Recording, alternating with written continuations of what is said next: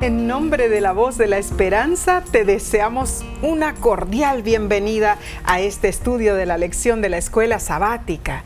Sentimos gozo porque te has unido con nosotros. Si nos acompañas por televisión, por las redes sociales o por audio, te agradecemos y te invitamos a que compartas este estudio con tus amigos y familiares.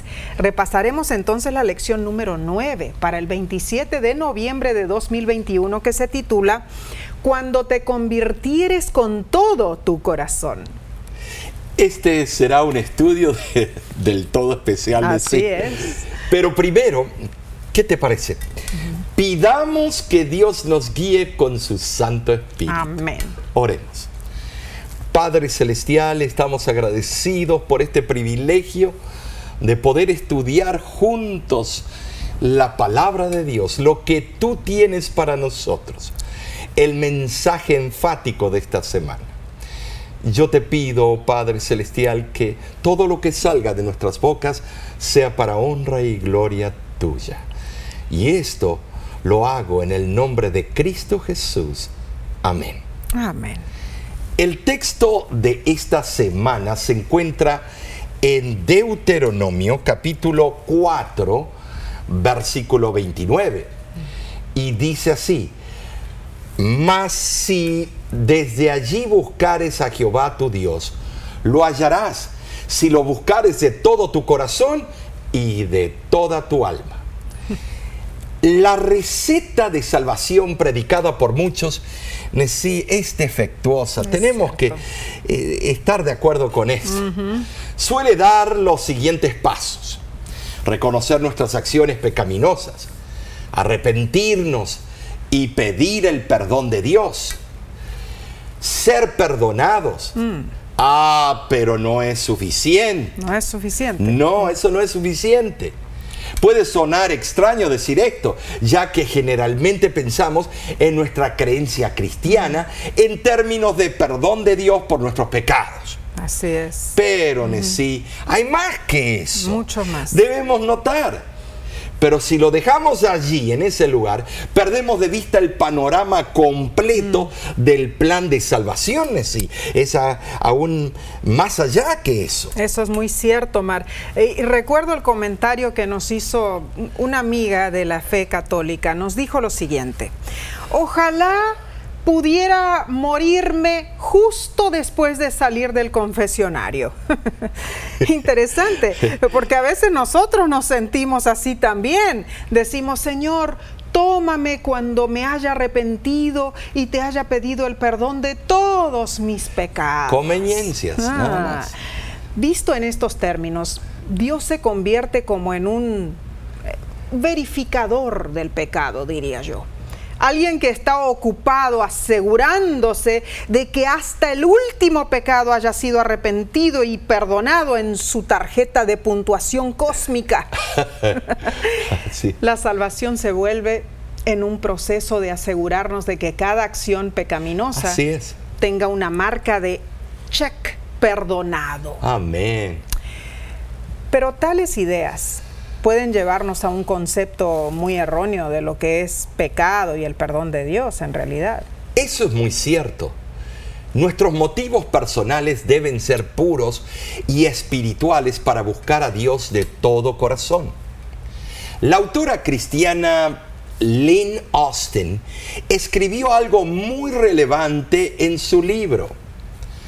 Aunque no tengo que salir de casa para encontrar el oasis de Dios, sí tengo que buscarlo. Buscarlo en oración y confiar en que Él me cuidará cuando todas las demás esperanzas se hayan ido. Me ha prometido que si busco al Señor con todo mi corazón, lo hallaré. Y el autor de la lección afirma el hecho de la triste realidad que nos persigue a todos. Somos pecadores. Punto. Romanos 3:23 claramente dice, por cuanto todos pecaron y están destituidos de la gloria de Dios. El pecado de Adán desfiguró la imagen divina en el ser humano y siempre a partir de la caída del hombre, todo todos los descendientes de Adán hemos continuado siendo deficientes y nos hemos distanciado de la gloria de Dios. Esa es nuestra dolorosa condición. Sin embargo, vemos buenas noticias en el siguiente versículo, Romanos 3:24. En ese texto nos asegura lo que llegamos a hacer por la, la gracia de Dios justificados gratuitamente por su gracia mediante la redención que es en Cristo Jesús. Alabado sea Dios. Amén. Pero algo crucial en todo esto es el arrepentimiento, reconocer nuestro pecado, pedir a Dios perdón y definitivamente abandonar el pecado. Mm, cuán importante, porque somos pecadores. El arrepentimiento eh, debe ser una parte central de nuestra existencia. Y esta semana veremos la idea del arrepentimiento como se expresa en Deuteronomio. Tremendo concepto. Así es. Contestaremos las siguientes preguntas. ¿Cómo explicamos el concepto de arrepentimiento a la gente de hoy? ¿Es solo una cuestión de pedir perdón? Mm. ¿Cómo tratamos a los que creen que han cometido el pecado imperdonable, que no hay posibilidad de perdón para ellos? Qué es lo que Dios realmente quiere de nosotros. Vamos a aprender mucho esta semana. Entonces, Omar, veamos la lección del domingo 21 de noviembre. Se titula Mi Yiten. El autor de la lección comienza diciendo que el hebreo bíblico, como la mayoría de los idiomas, está rociado con modismos y usa palabras específicas para significar algo diferente de lo que realmente dice. Una frase muy significativa es mi yiten. Mi se traduce como quién y yiten significa dará. ¿Quién dará? Entonces literalmente mi yiten es quién dará o quién daría. Mm. En el Antiguo Testamento la frase denota la idea de un deseo de algo que se quiere con muchas ansias. Por ejemplo, después de salir de Egipto, el pueblo de Israel enfrentando los desafíos del desierto, exclamó, Ojalá hubiéramos muerto por mano de Jehová en la tierra de Egipto. Éxodo 16.3. ¿Por qué lo hago así con esa tonalidad? Porque eran unos quejones. Eran, ay, ay, ay, parecían bebés llorando por la leche. Estimados, la palabra ojalá en el hebreo original es mi yiten o yiten. Eso es en verdad interesante y la lección nos invita a leer Deuteronomio 5 del 22 al 29. Pero concentrándonos más bien en el versículo 29, donde se usa la expresión mi yiten y dice, ¿quién diera que tuviesen tal corazón que me temiesen y guardasen todos los días todos mis mandamientos, para que a ellos y a sus hijos les fuese bien para siempre? En esta instancia, la traducción de mi yiten es quien diera. Vemos la añoranza, el deseo ferviente de Dios, el creador de todas las cosas, el que hizo el espacio, el tiempo y la materia, el que habló y se crearon las maravillas del universo, está aquí usando una frase que generalmente se asocia con la debilidad humana. ¿Quién diera? dice él. Esto es en verdad impresionante. Sí lo es, porque aquí vemos la maravillosa realidad del libre albedrío. En medio de la gran controversia entre el bien y el mal, el uso de las palabras hebreas miyiten revela que Dios no puede obligar pues si yo, si lo hiciera, estimados, ya no seríamos libres de decidir. Nuestro Padre Celestial añora que le busquemos, Así es. que nos arrepintamos del mal que hemos cometido y que nos volvamos a Él. Pero la elección es nuestra. Claro, claro que sí. Y solo nuestra. Es la decisión que debemos hacer cada día, cada momento. Y lo más extraordinario es que no es demasiado tarde para empezar. Amén. Nuestro Dios es un Dios de segunda oportunidad. Gloria a Dios. Y nuevos comienzos. Así es. Así que no te rindas, no te des por vencido. Permite que Dios haga un vuelco tan milagroso en tu vida, así como lo hizo Carlos, Mm. quien nos escribió de la República Dominicana, Sí, sí. Y tú tienes ahí el sobre y la carta. Así es, Omar. Carlos nos mandó una cartita contándonos su testimonio y dice lo siguiente. Gracias a la voz de la esperanza por enviarme este hermoso regalo. Nunca hubiera esperado recibir tan lindo diploma. Mientras estudiaba el curso bíblico Hogar Feliz, me preocupé porque todo lo explicado en las lecciones me ha pasado. Yo era un hombre muy desorganizado. Aunque tengo 16 hijos con 8 mujeres diferentes, ahora me doy cuenta de que nunca tuve un hogar ni una familia.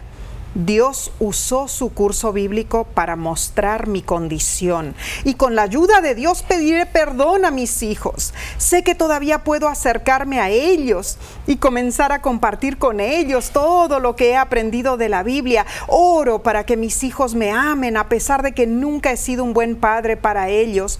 Oro para que Dios provea para la voz de la esperanza, para que puedan continuar bendiciendo a más personas como yo. Lindas palabras, ¿no es cierto? es. Trabajando Mm, con la voz de la esperanza, Dios nos regala estos hermosos testimonios, Amén, Nesí, amén. para fortalecernos, para que, que sigamos sí. haciendo la obra de Dios. Eh, ¿Te das cuenta eh, cuántos años habrán pasado en la vida de Carlos hasta que finalmente él decidió aceptar a Dios en su Cierto. corazón? Hermano, hermana, hoy tienes tu oportunidad. Amén. No la dejes pasar por alto. Dios está añorando y sigue exclamando por ti. Milliten, ojalá quien diera que mi hijo, mi hija reconozca sus malos caminos y se vuelva a mí. Dios está esperando por tu decisión hoy, hoy.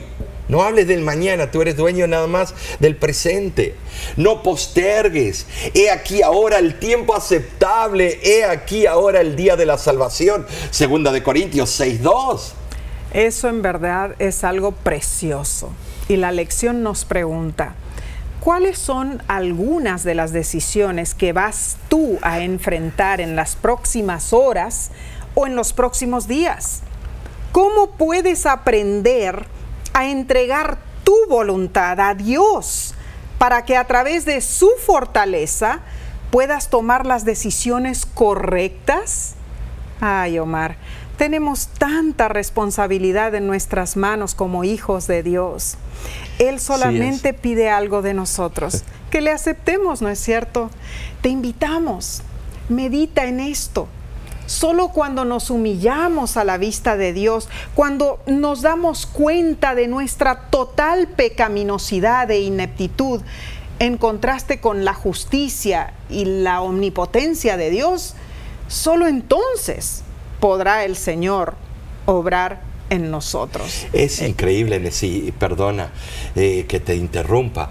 Eh, eh, para mí el vivir es Cristo, dijo Claro, el apóstol. así es, todo lo puedo en Cristo que me fortalece. Si vive Cristo en mí, ¿quién contra ¿Quién mí? contra mí? Eh, Sabes, Eh, él llegó a tener una relación y si no tenemos esa misma relación y no hacemos esos actos de confesión que hizo Pablo, que hizo Juan, los apóstoles, apóstoles de la iglesia cristiana primitiva, si es, no hacemos esa confesión es que no hemos vivido lo que estamos predicando. Muy no cierto. estamos compenetrados, no estamos teniendo una relación íntima con nuestro Salvador personal. Así es. así. Entonces, ¿qué es lo que debemos hacer? Contemplación, meditación, Amén.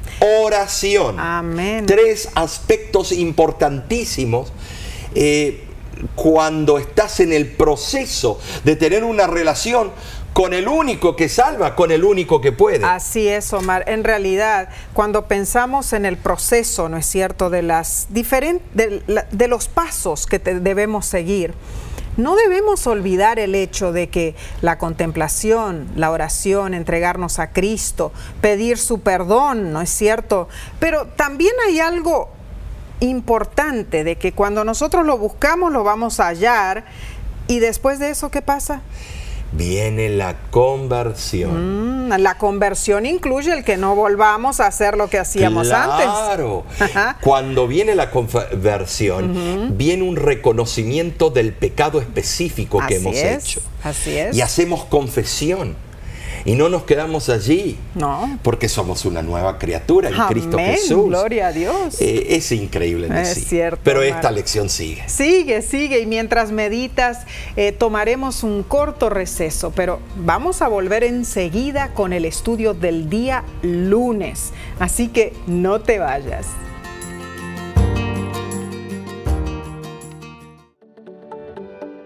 En nuestra aplicación puedes encontrar más contenido como este que te ayudará en tu vida espiritual. Lo puedes descargar visitando nuestra página web lavoz.org.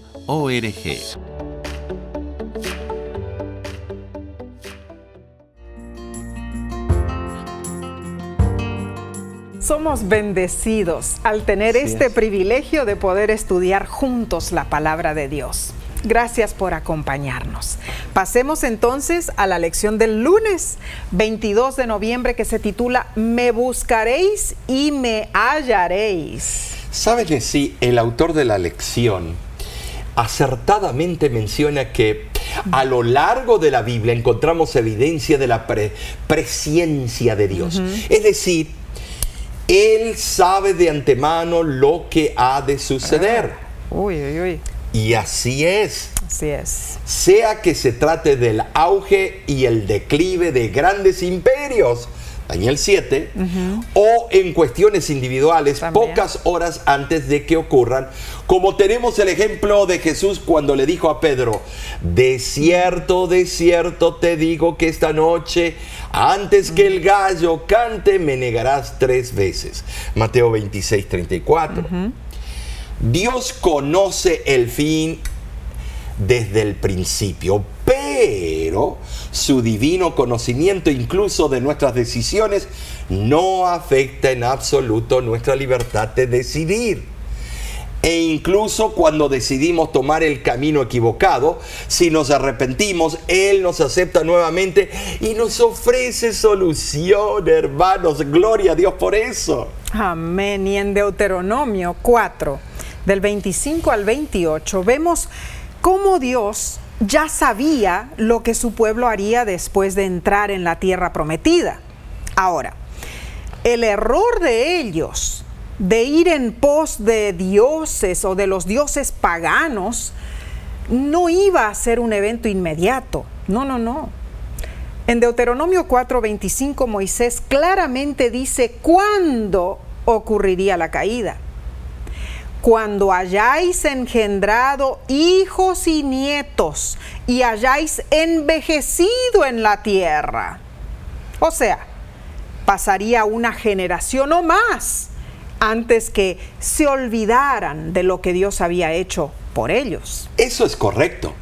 Pero también notemos las palabras cuando hayáis envejecido. En forma literal significa cuando os hayáis quedado dormidos. La palabra hebrea usada aquí es dormir y en este caso puede usarse en forma figurada respecto a, bueno, a la vida espiritual deslustrada. Sea como sea, ya Dios sabía que Israel dejaría los caminos del Señor. El Señor ya veía. Qué triste. Sin embargo, Dios les aseguraba algo precioso. Amén lo que Él haría por ellos si se arrepentían de sus pecados. Así es. Deuteronomio 4:29 dice, mas si desde allí buscares a Jehová tu Dios, lo hallaréis si lo buscares de todo tu corazón y de toda tu alma. Y repito, Hemos de buscar a Jehová de todo corazón, eh, de sinceridad, no de la boca para afuera, Ay, no Omar. superficialmente. Claro, claro, así debe ser. Debemos reconocer nuestra necesidad Así de es. arrepentimiento. Eso es muy importante. Recuerdo, Omar, aquella vez que, que se te acercó un hombre que abusaba físicamente de su esposa Ay, y a sus hijos. Bueno, hemos visto a muchos de esos, pero este hombre, además de abusar a su familia, estaba sumido en el vicio de los juegos de azar. Ay, sí. Y él, por increíble que pareciera, no estaba preocupado por nada por sus pecados, ni en lo más mínimo. Gastaba casi todo el sueldo, bueno, todo el sueldo a Ay, veces. que terrible. venía la esposa a pedirnos dinero para comprar comida. Así es, y después le culpaba a la esposa y a los Oh, hijos. sí. Pero él, él te dijo lo siguiente, pastor, ¿para qué me voy a mortificar? Después de todo, Dios está en el negocio del perdón. ¿Cómo? Pero qué burla. Qué triste. Es tomar a Dios a la Como- jarana. Como si el perdón fuera algo barato. El apóstol Pablo en Romanos 6 escribió en términos fuertes a los que vivían en Roma, eh, que se preguntaban ellos si debían perseverar en el pecado para que la gracia abunde. en ninguna manera, dijo Pablo. Absolutamente no. Ahora, ¿por qué no? Porque, porque si bien Dios perdona o puede perdonar, eso es solo una parte de su objetivo. Amén. El plan de Dios no consiste en solo tener a personas que legalmente no sean culpables, que son perdonadas o absueltas de sus pecados. Es mucho más que eso. Cuando se anunció el nacimiento del Salvador, se le llamaría Jesús, no porque perdonaría a su pueblo sus pecados, sino porque Él salvaría a su pueblo de sus pecados. Mateo 1:21. Ser perdonado no es suficiente para Dios. Él quiere que seamos salvos de los resultados del dolor, de la muerte, del pecado. Eso es lo que Dios desea hacer.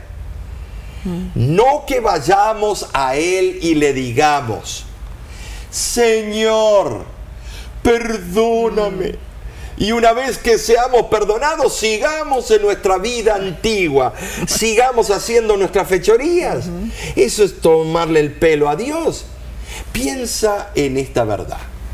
Dios está mucho más interesado en quitar nuestro deseo de pecar que en quitar pecados específicos. Oh. Oh, eso es muy profundo. La verdad que sí, Eso es, eso es la verdad. Así es, poderosa gracia de Dios. El es. perdón de Dios significa que nos hace completos de nuevo, o sea, nuevas criaturas. Dag Hammarskjöld, quien fuera secretario general de las Naciones Unidas, explicó lo que es el perdón en una forma muy sencilla para que todos lo entiendan. Y, y me gusta el modelo explicativo que él usa cuando dice, el perdón es la respuesta al sueño del niño de un milagro mediante el cual lo que se rompe se recupera y lo que se ensucia se vuelve a limpiar. Esto es lo que queremos, hermanos. Un verdadero milagro de restitución. Porque el mayor milagro no son solo las curaciones físicas o la provisión de necesidades, el perdón en sí, sino la curación espiritual, la transformación que solo Dios puede lograr. Tremendo, tremendo el mensaje. Por eso el simple hecho de querer ser perdonado nunca puede ser suficiente. Quiero estar donde ya no tenga que seguir pidiendo perdón porque Dios me ha cambiado y ya no quiero hacer lo que está mal. Ese es el verdadero arrepentimiento. Amén. Es cambiar y no volver a repetir los errores del pasado. Claro, claro. Bien lo dice la pluma inspirada. El perdón de Dios no es solamente un acto judicial por el cual libra de la condenación. No es solo el perdón por el pecado, es también una redención del pecado. Es la efusión del amor redentor que transforma el corazón. Amén, verdad gloriosa. Solo el poder transformador de Dios puede cambiar completamente nuestro corazón. Ah, este estudio, Omar, nos llena de gozo, de seguridad, de esperanza, ¿no es cierto? Esperanza para nuestra situación terrenal. Así que sigamos estudiando. Vayamos a la lección del martes 23 de noviembre. Se titula Teshuvah. Oh, tremenda palabra en el hebreo.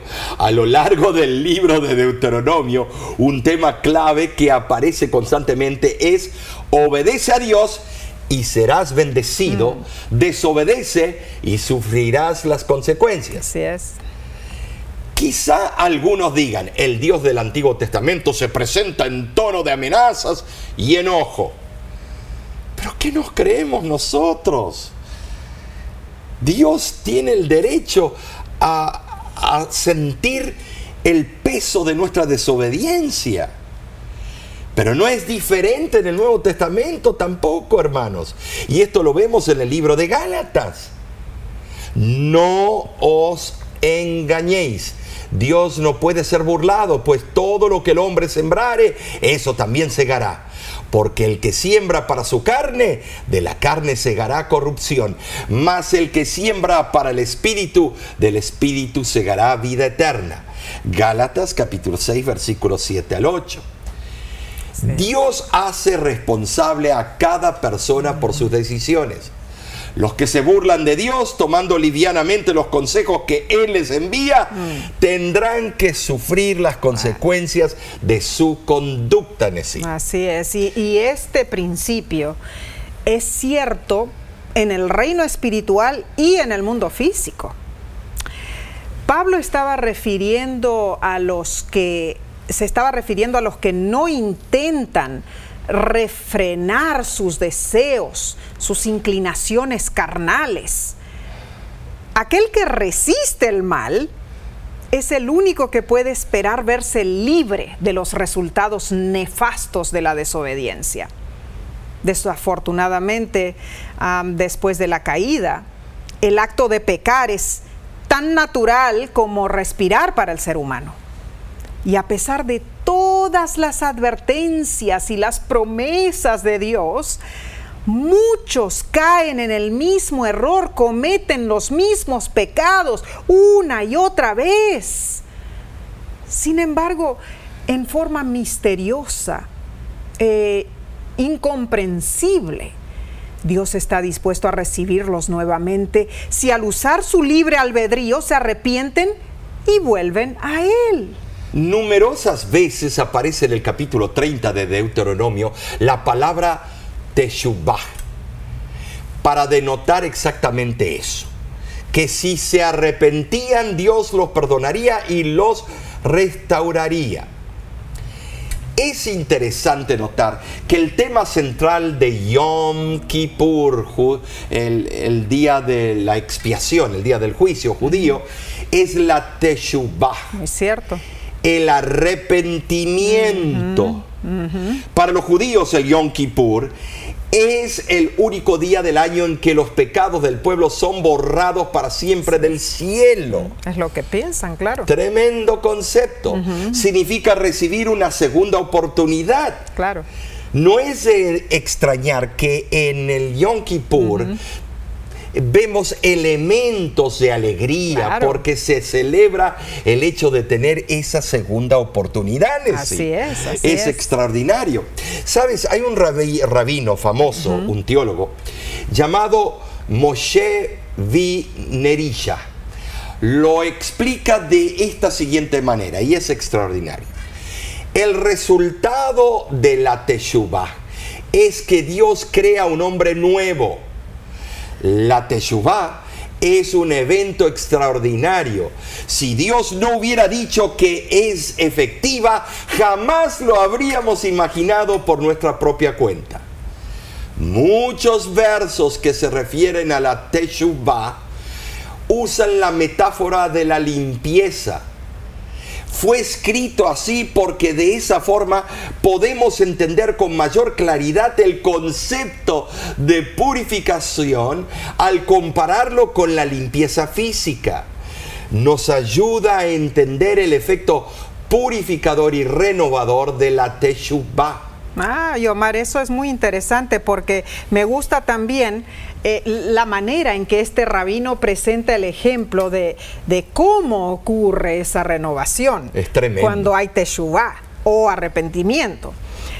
Dice que cuando uno limpia un objeto que ha sido fuertemente afectado por la suciedad, el resultado al limpiarlo genera la sensación de tener frente a uno un objeto completamente nuevo. Amén, qué lindo, así no ve Dios. Así es. Sin embargo, es una ilusión. El objeto es el mismo que antes de ser lavado. Pero ahora sus colores y sus formas son más claros. Parece que es otro. Pero en realidad ha regresado a ser como había sido hecho originalmente por Dios. Gloria a Dios. Así ocurre con nosotros también. Al arrepentirnos, Dios nos devuelve el regalo que nos dio en un principio. Volvemos a ser hechos a la imagen de Dios. Precioso, ¿no es cierto? Amén. Repasemos entonces el proceso de la Teshuvah. Involucra estos cuatro pasos. Amén. Primero, arrepentimiento. Debemos reconocer la medida del daño que hemos hecho y lamentarnos, lamentarlo sinceramente, no de la boca para afuera. Número dos, cesación. Debemos parar inmediatamente la acción perjudicial. Número tres, confesión. Debemos articular el error y pedir perdón profundamente siendo específico. No si yo te ofendí, sé específico. Número cuatro, resolución. Debemos hacer un firme compromiso de no repetirlo en el futuro y permitir que Jesús haga esa obra en nosotros. Esto no es complicado. Cuando cometemos una acción nociva, nos alejamos de Dios. Cuando deseamos cambiar y hacer explícito nuestro deseo de arrepentimiento frente a Dios, allí empezamos a restablecer contacto con la divinidad. Buscamos nuevamente a Dios y Él vuelve a morar en nosotros. Ese es el carácter redentor de la Teshuvah, del arrepentimiento. Ay, Omar, en verdad estamos aprendiendo muchísimo. Alabado la, sea Dios. La Teshuvah, alabado, eh, como, como has dicho, Omar, porque Dios es grande y poderoso, que cuando nosotros practicamos esa Teshuvah, ¿no es cierto? Nos arrepentimos de corazón. Es un proceso de cuatro etapas Mm. y, y hay que estudiarlas eh, diligentemente Claro y sí. minuciosamente. Y voy a- les voy a decir por qué. Porque esas cuatro etapas son las etapas que Dios marcó. Lo vemos en la Biblia, en el Espíritu Profecía, y no la estudiamos Ah, suficientemente. cierto, y somos oidores olvidadizos. O sea, nos arrepentimos. Tenemos que cesar de hacer lo que hace daño. Claro. Tenemos que confesar específicamente Así es. y tenemos que hacer la resolución de no volver a repetir el error. Eh, viene la conversión, Claro. viene eh, el arrepentimiento Ah, genuino, eh, viene un cambio y todo eso es por la contemplación diaria de Cristo. Tenemos que contemplarlo, enamorarnos de los atributos de Cristo. Amén. Y al hacerlo así, ya no me nace hacer las cosas que Claro hacía que no. antes. Ahora nueva criatura soy. Hermanos, esto es relevante, esto es algo hermoso. Y cuando las personas nos vean van a decir, estos son los que han estado con Cristo. Gloria a Esto es Dios. importantísimo Así porque el es. testimonio de tu vida es el testimonio, la carta abierta para que otros acepten a Cristo en su corazón. Claro que Tú sí. eres una predicación ambulante, no, caminante. Amén. Mientras caminas, eres un testificador, porque lo que ven en ti, ellos van a querer emular y pedir a la fuente que les ayude a hacer lo mismo. Ah, qué hermoso, Hermanos, qué por hermoso. favor, entregaos a Cristo. Vamos a entregarnos, pero sinceramente, sin protocolos. Claro que sí. No seamos complicados, No, no, no. tengamos la fe de un niño. Y cuando lo hacemos, lo buscamos a Él y lo vamos a hallar, como dice la lección de este día.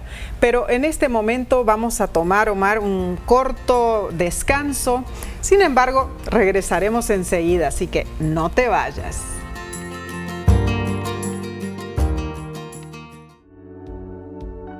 Con seguridad estás disfrutando este estudio de la escuela sabática. Te invitamos a buscarlo en formato de video por nuestro canal de YouTube. Lo puedes encontrar en youtube.com diagonal La Voz de la Esperanza.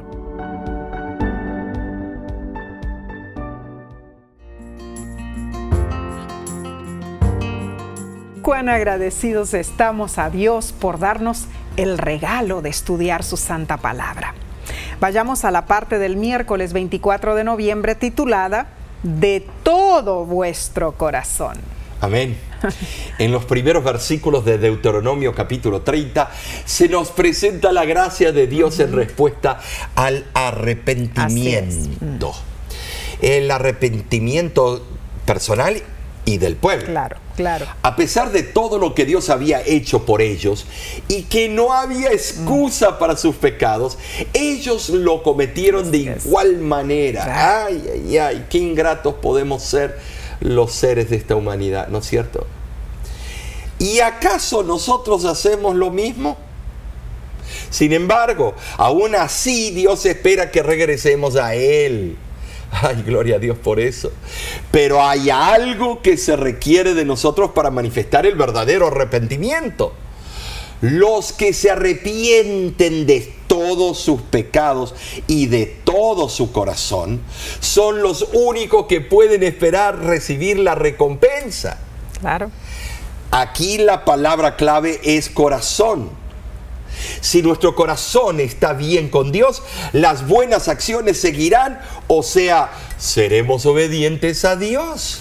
Y para entenderlo mejor, leamos Deuteronomio capítulo 30 del 1 al 3. Dice, sucederá que cuando hubieran venido sobre ti todas estas cosas, la bendición y la maldición que he puesto delante de ti, y te arrepintieras en medio de todas las naciones a donde te hubiere arrojado Jehová tu Dios, y te convirtieras a Jehová tu Dios, y obedecieres a su voz conforme a todo lo que yo te mando hoy, tú y tus hijos, con todo tu corazón y con toda tu alma, entonces Jehová hará volver a tus cautivos y tendrá misericordia de ti y volverá a recogerte de entre todos los pueblos a donde te hubiere esparcido Jehová tu Dios. Esta es una hermosa promesa de Dios. Si ellos regresaban a Él con, con sinceridad en su corazón, Él haría su obra redentora en ellos. Así es.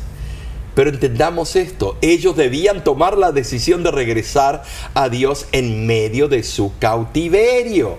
Y entonces Dios los llevaría de regreso a la tierra prometida para bendecirlos.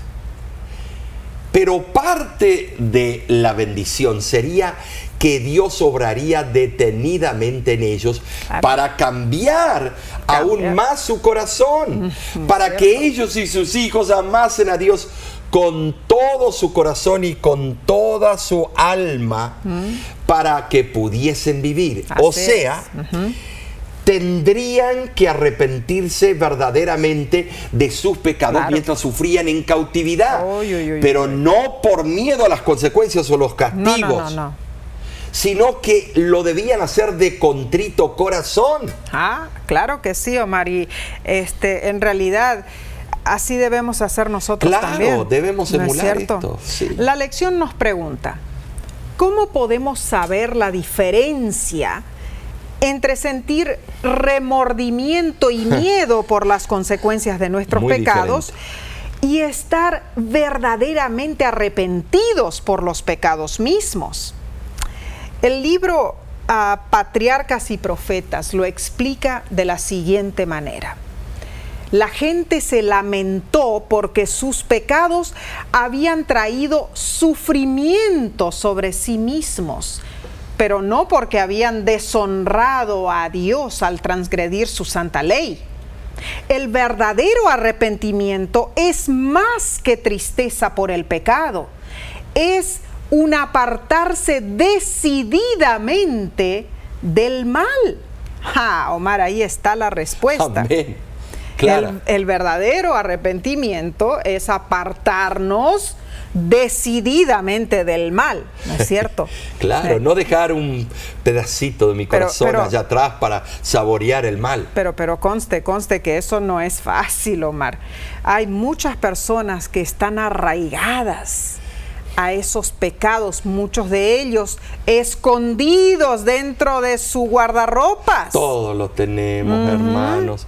Eh, queremos Esos- hacer bien las cosas, pero sí. Esos son los más difíciles de dejar, Sí. Omar. ¿No es cierto? Lo que hacemos a escondida, que pensamos que nadie nos ve, pero Dios nos está viendo. Y entonces debemos tomar la decisión, ¿no es cierto? Claro. De pedir perdón a Dios, ay- que nos ayude, que nos ayude a cambiar en realidad.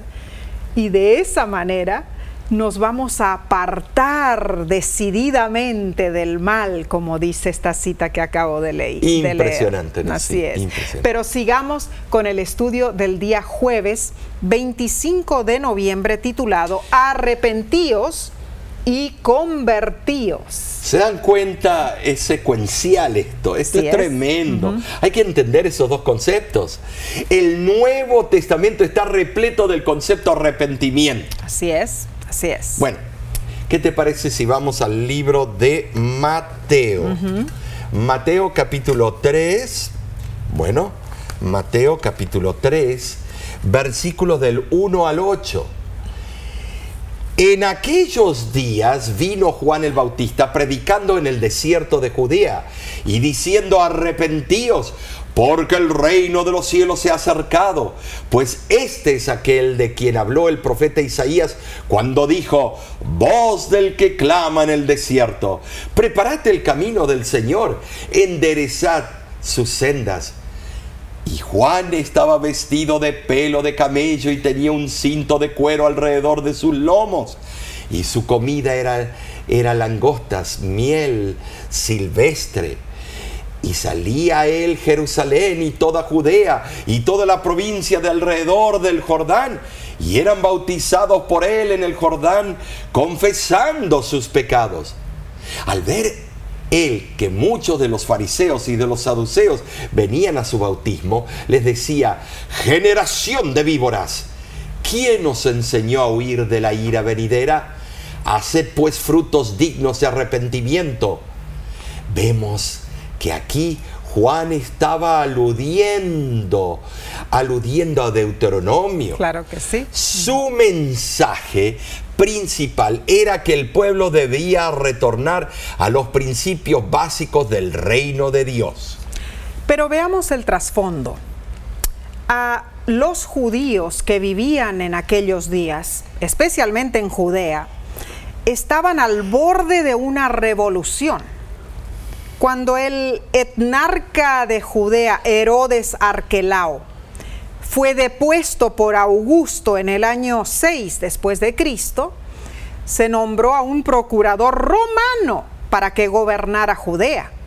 Ah, la presencia de oficiales y soldados romanos que habían procurado imponer la autoridad y, y los símbolos imperiales de Roma causó un levantamiento tras otro. Miles de los más valientes hombres de Israel pagaron por su patriotismo con sangre. y las condiciones eran tales que la gente anhelaba que hubiera un caudillo decidido que los librara de la cruel opresión de Roma. Ay, Omar, pero allí, entre la multitud que seguía las predicaciones de Juan el Bautista, había fariseos, saduceos, publicanos y, lógicamente, pecadores. Pero nadie, nadie sospechó que en medio de esa masa pecadora y rebelde iba como, como uno más, el gran Mesías ah, esperado, el Hijo de Dios. Es que Jesús venía sin armas. Claro. Sin escolta, como un desconocido y humilde Galileo de Nazaret, como un sencillo carpintero sin característica física alguna que resaltara como libertador. Pero Juan el Bautista, Omar, sí lo reconoció. Claro que sí, eh, reconoció la misión, eh, vio que Cristo estaba poseído ah, por el Espíritu Santo. Y la influencia de Juan el Bautista sobre el pueblo llegó a ser tan grande que al principio Herodes Antipas, tetrarca de Galilea y Perea, vaciló antes de tocarlo a Juan. Así es. Y los dirigentes judíos no se atrevieron a hablar en forma abierta en contra de él. No. El historiador Josefo presenta una descripción muy gráfica y clara de la obra de Juan el Bautista que se asemeja mucho a la descripción presentada en los evangelios y dice, Juan era un hombre bueno y simplemente invitaba a los judíos a participar del bautismo con tal de que estuviesen cultivando la virtud y practicando la justicia entre ellos y la piedad con respecto a Dios. Y Juan decía, arrepentíos y convertíos. Su mensaje hacía eco al mensaje de Deuteronomio. ¿Lo ves tú? Las multitudes venían para escucharlo y para recibir el bautismo de él. Juan el Bautista repudiaba intensamente toda clase de pecado. En verdad, Dios nunca envía mensajes que halaguen al pecador. No, no, no. Eso sería fatal para la vida eterna nuestra. Una de las evidencias de la reforma genuina es el sincero arrepentimiento del pecado y el apartarse de él.